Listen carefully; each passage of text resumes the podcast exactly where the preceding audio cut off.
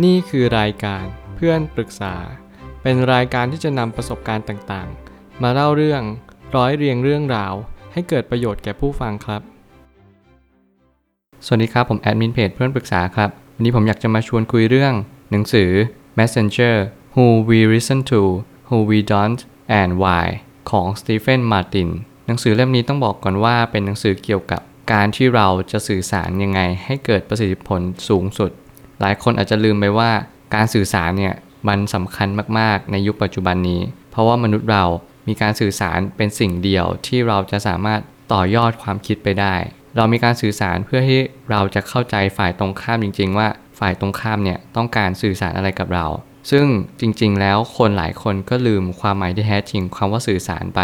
การส่งสารการที่เราจะต่อยอดความคิดต่อไปยังไง เราจะทำยังไงให้เกิดประสิทธิผลที่สูงสุด แต่ในความเป็นจริงแล้วการสื่อสารก็อาจจะเป็นข้อเสีย ที่ทำให้เราสูญเสียอะไรไปก็ได้ ผมไม่ตั้งคำถามขึ้นมาว่า โลกที่เต็มไปด้วยการสื่อสาร หรือแค่การออกเสียง เมื่อไหร่ก็ตามที่เรารู้แบบนี้แล้วว่า โลกที่เต็มไปด้วยการสื่อสารเนี่ยมันมีความสำคัญแค่ไหน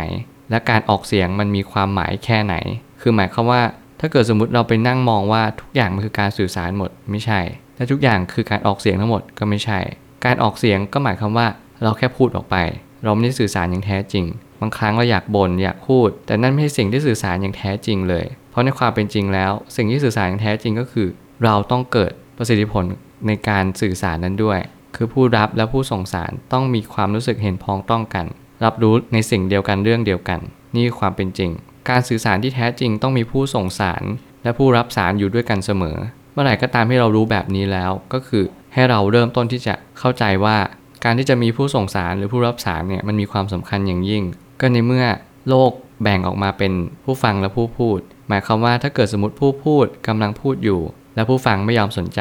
การส่งสารนี้ก็จะไม่สำเร็จผลเลย คือผมเชื่อว่ามันยากที่จะบอกว่าการสื่อสารนี้สำเร็จผลได้ ประวัติศาสตร์นั้นได้มีคำบอกใบ้เราเสมอว่า โลกนี้กำลังถูกชักจูงด้วยคำพูด เมื่อไหร่ก็ตามที่เรารู้แบบนี้แล้ว เราจงระลึกเสมอว่า โลกนั้นได้แปลเปลี่ยนไป แต่สิ่งหนึ่งที่ยังคงเดิมก็คือการสื่อสาร การสื่อสารนี้เป็นสิ่งที่สำคัญ มันทำให้เรารู้ว่าเราควรทำอะไร และเราไม่ควรทำอะไร เราจะสามารถเข้าใจกันได้ก็ต่อเมื่อเราสื่อสารกันอย่างแท้จริง เมื่อไหร่ก็ตามที่เราไม่ได้สื่อสารเลย เราจงระลึกว่านี่ไม่ใช่การรับรู้ และจะมีอีกฝ่ายหนึ่งที่เขาไม่สามารถเข้าใจได้เลยว่า เราต้องการอะไรอย่างแท้จริง มีอะไรให้พูดคุยกัน มีอะไรให้บอกกัน นี่คือความเป็นจริงอย่างยิ่งทำไมเราถึงต้องเลือกฟัง ไม่ต้องเลือกฟังได้ไหม มันเหมือนชื่อหนังสือเลยก็คือทำไมเราต้องเลือกที่จะฟังคนคนหนึ่งด้วย และเราไม่ต้องการฟังเขา เพราะอะไรเราถึงต้องเป็นสาเหตุนั้น และทำไมเราถึงต้องไม่ฟัง จากที่ผมได้ฟังหนังสือเสียงเล่มนี้ ผมรู้สึกว่าเหตุผลที่สำคัญที่ผู้เขียนกำลังสื่อก็คือ บางคนเนี่ยเขาไม่รู้ด้วยซ้ำว่าเขาพูดอะไรออกไป และเขาก็ไม่รู้ด้วยซ้ำว่า สิ่งที่เขาพูดออกไปเนี่ยมันมีความสำคัญมากน้อยเพียงใด